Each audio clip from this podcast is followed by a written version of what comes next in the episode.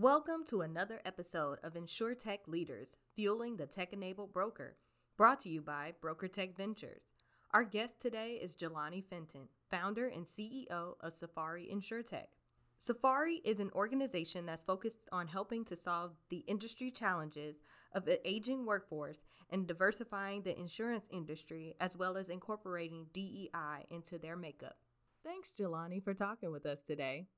How important is D E I in the insurance industry, and what is Safari's approach? You know, when I start, first started my career, I was in a class of roughly seventy recent grads in the leadership development program at Marsh, which is the largest commercial insurance brokerage in the world. So I was the only Black male in a class of about seventy recent grads. There were two other Black females, and there was one other Hispanic female in our class, and then everyone else essentially was coming from non diverse backgrounds. And, you know, there were a lot of folks in my co- in my class at that time that were referrals of people who, you know, they had family in the industry, or, you know, they were coming in through different pipelines. And, you know, ultimately from day one, uh, it was late July of twenty thirteen, I recognized that there was uh, a structural issue there that our industry was facing, which was that there just weren't that many people who even understood that these opportunities existed. So as I kind of think about what our mission is, we're focused on not only helping to increase awareness of insurance industry careers for people coming from diverse backgrounds, but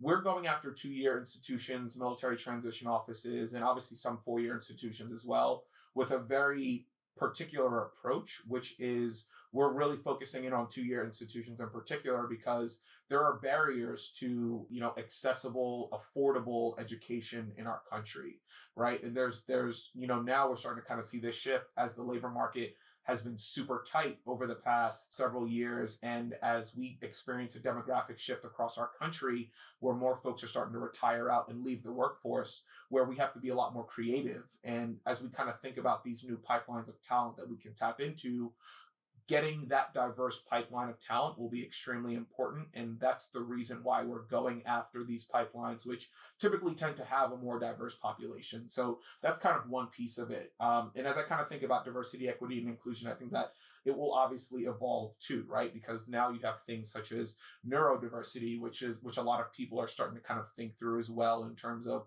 where, how can we incorporate that into D E I within all industries, uh, in particular the insurance industry as well. Um, so that's kind of one component of it. But then I think from a socioeconomic perspective too, how do we kind of lift people that might be on a track where they, you know, would, would be on a track towards doing more lower skill types of work and get them into higher skill, higher, uh, higher wage upside types of, of career paths? Because, you know, we all know that opportunity is not distributed equally in our country, but talent is. So we're really looking to kind of find a lot more of the, I would call it like hidden, hidden gem talent that, that we can kind of start to kind of cultivate that into the pipeline that we want to build for the insurance industry in the future. So ultimately, you know, to, to kind of bring it all together, diversity, equity, and inclusion will be extremely important for our industry because, you know, whether folks will acknowledge it or not, like the demographics of our country are changing. You know, I think that I, I was reading a stat the other day with like, I think it's like sixty percent of Gen Z uh, identifies as multicultural, uh, of, of having a multicultural background of some sort, right? So as I think about what our industry will need to do in order to be able to adequately satisfy their customers, now we're just talking about the business opportunity here, right? Like you're going to have to have a diverse team in order to be able to sell into diverse markets, and spending power within diverse markets has only been increasing over the past thirty years. I think from nineteen ninety to twenty twenty, the uh, the proportion of wealth that was in multicultural communities increased from right around ten percent up to twenty percent. So doubled in about in, in about a thirty year time frame.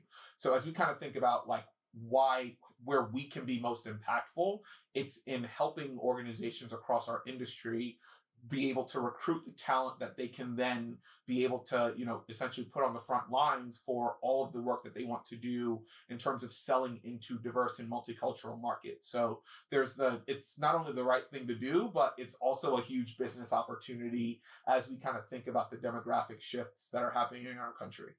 What is one thing about starting up Safari that you didn't expect to happen? You know, I think the the most difficult part, or the the thing that I wasn't prepared for is just how long and difficult the sales cycle can be. So, you know, a part of getting the whole company started was just like doing outreach to companies and doing outreach to different industry organizations and doing outreach to uh, to others just kind of across the insurance ecosystem to start to figure out if this is something that like is actually a problem. But, you know, the the difficult part and the tricky part there was converting over from like from concept over to actual like business opportunity is a very difficult, tricky type of, of space to navigate. So that was one of the things that like kind of really, you know, opened my eyes to just uh, the ability to sell as something that like is extremely important for an entrepreneur, for any anyone that's going to be going out, you know, starting a company. So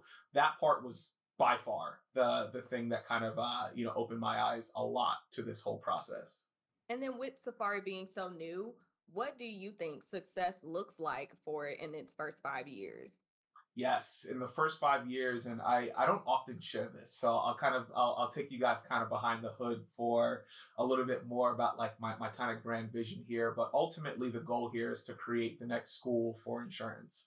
Um, you know, I think that one of the structural issues that our industry has compared to finance or accounting, which are similarly sized industries, is that there is not as large of a pipeline of people who are studying insurance compared to finance and accounting, right? Like you can study finance and accounting anywhere, at any two or four year institution, and there will always be awareness of those career paths for people on every campus in America versus in, uh, you know, in the insurance industry. Drake University, right in your backyard, is a fantastic example of a of an awesome risk management and insurance program. Um, and there are several others such as U G A, Temple, Saint John's, spread out across the country. But, you know, unfortunately, there are less than one hundred full-time or even part-time risk management and insurance programs across the country.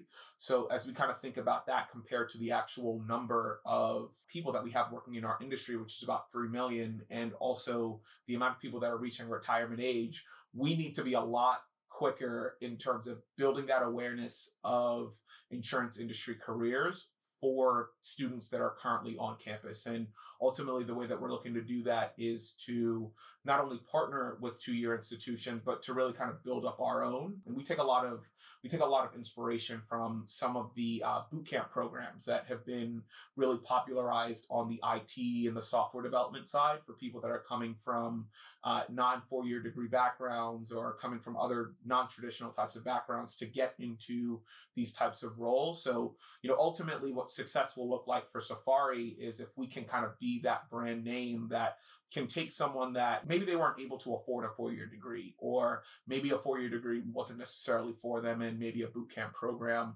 aligns a little bit more with their skill set and their and their needs, um, but also as kind of the brand name for all things on-campus recruitment for the insurance industry to really build that awareness that our industry needs uh, to help expand the pipeline of young folks that are interested in joining our industry. What piece of advice do you have for folks in this industry? Yeah, you know, I think that there are the, the biggest challenge that I feel like I run into as I look to, to kind of sell this, this program is that there's a lot of education around, you know, going out and rethinking the way that we typically recruit, right? Because I, I think if you ask ten insurance people how they ended up in the insurance industry, eight or nine of them would likely say, I fell into it, right? Whether it was falling into it because, you know, they somehow stumbled upon a website or stumbled upon like an insurance company at a job fair, whatever the case is, or they had a family member or an acquaintance or, or someone within their network that ultimately ended up connecting them into an opportunity within our industry. So I, I encourage everyone in our industry to be more thoughtful around the types of pipelines that we're tapping into. I think that we just need to be a lot more strategic around the way that we recruit, right? A lot of people have been talking about this whole talent gap for the past ten to fifteen years, but unfortunately, I don't really see anyone really doing anything about it. And I think that InsurTech has, has been a really good mechanism to really kind of help our industry move forward and to force incumbents to be more strategic and to be more thoughtful about the way that they are distributing their products and the way that they are essentially operating their businesses. And recruitment and development of new talent into our industry should be no different.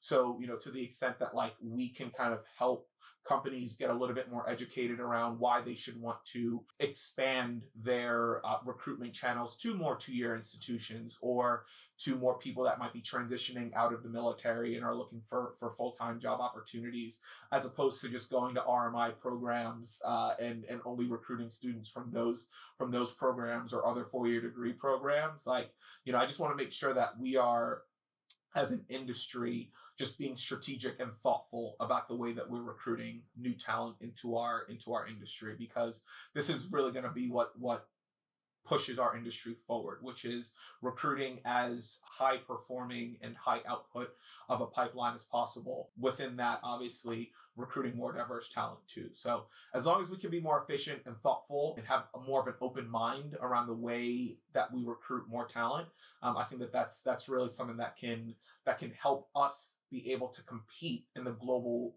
war for talent with tech, with finance, uh, a whole bunch of other different industries that we're continually competing for talent with. And then what other opportunities are on the horizon for Safari? Yeah. So, you know, right now we're just in full speed growth mode. You know, so we started our first cohort about a month, what, five weeks ago with a large life insurance company.